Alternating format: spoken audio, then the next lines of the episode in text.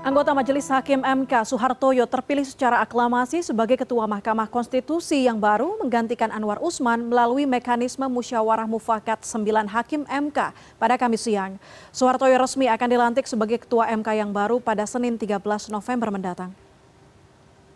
Rapat permusyawaratan hakim yang berlangsung tertutup selama tiga jam di gedung Mahkamah Konstitusi telah memenuhi syarat setelah sembilan anggota Majelis Hakim MK seluruhnya hadir dalam rapat tersebut dan memberikan pandangannya masing-masing. Hasilnya muncul dua calon kuat yakni Saldi Isra dan juga Soehartoyo. Wakil Ketua MK Saldi Isro yang memimpin rapat menyebutkan bahwa dua nama tersebut muncul setelah enam anggota majelis hakim lain menyatakan tidak bersedia untuk mengisi posisi Ketua MK yang kosong setelah Anwar Usman dicopot oleh MK-MK. Setelah dilakukan diskusi mendalam antara Saldi dan Soehartoyo, akhirnya disepakati bersama bahwa posisi Ketua MK akan diisi oleh Soehartoyo dan Wakil Ketua MK tetap diisi oleh Saldi Isro.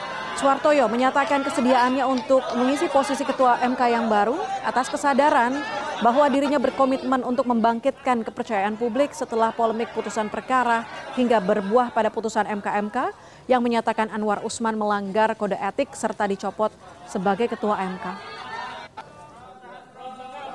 Itu semua mungkin nanti bisa kami sampaikan setelah kalau saya ya kalau sudah dilantik, kalau belum dilantik saya sebenarnya belum pada kapasitas itu untuk uh, menyampaikan apa hal-hal yang penting yang mungkin bisa dilakukan.